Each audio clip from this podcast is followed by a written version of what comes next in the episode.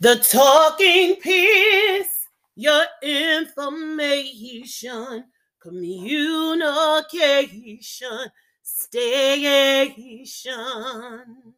The talking piece, aka Myra Braxton, Second Corinthians chapter 10, and I'm starting at the third through the sixth verse.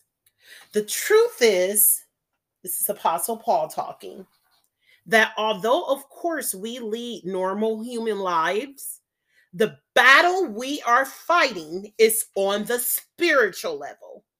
The very weapons we use are not those of human warfare, but powerful in God's warfare for the destruction of the enemy's stronghold.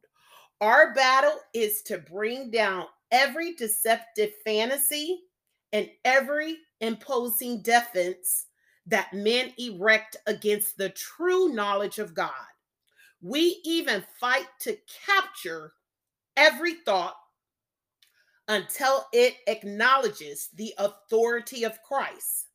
Once we are sure of your obedience, we shall not shrink from dealing with those who refuse to obey.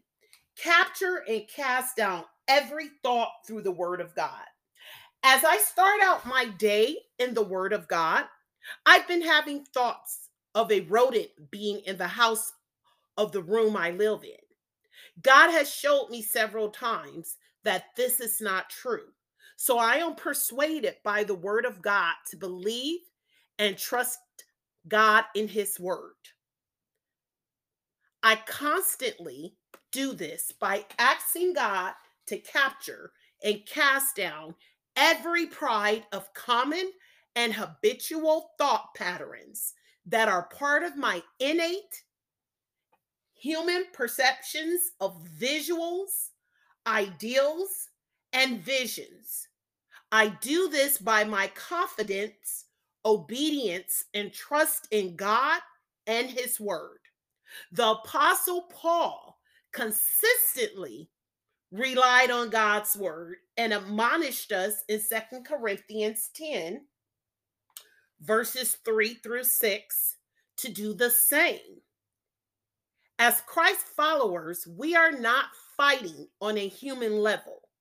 We are fighting on a spiritual level to take every visual fantasy, every high suggestion, every vision, every vision, capture it and cast it down through and in the word of God. This is why the eye of the heart, which then becomes part of the mind, and then out of the soul of the mouth, needs to be constantly bombarded with the word of God in every area and arena of my life and your life as Christ followers. If we are to completely capture, cast down, tear down every bit of pride in our heart, mind, and souls, what rats or rodents do you have in your life and living that is poisoning your heart, mind, and spirit before God? What prides are you capturing and not casting down in your thoughts of the heart, in your thoughts of the mind that travels into the spirit and then comes out of the mouth of your prideful attitude?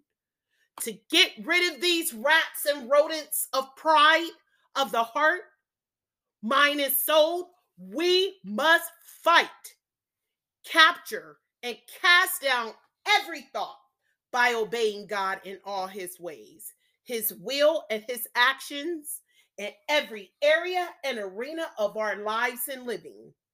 Our fruits of pride must become fruits of the Holy Spirit through obeying the word of God. We study the word of God. We meditate on the word of God. We will in our actions the word of God.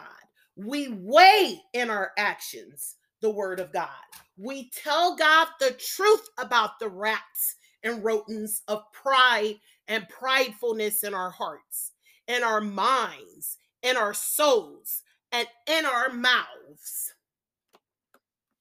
As we obey God by putting God's will, way, and word in action through Jesus Christ and the power of the Holy Spirit, God will eliminate, terminate, and demolish through his grace, mercy, and unconditional love, transforming, capturing, and casting down every prideful thought and work it for and through his glory at all times.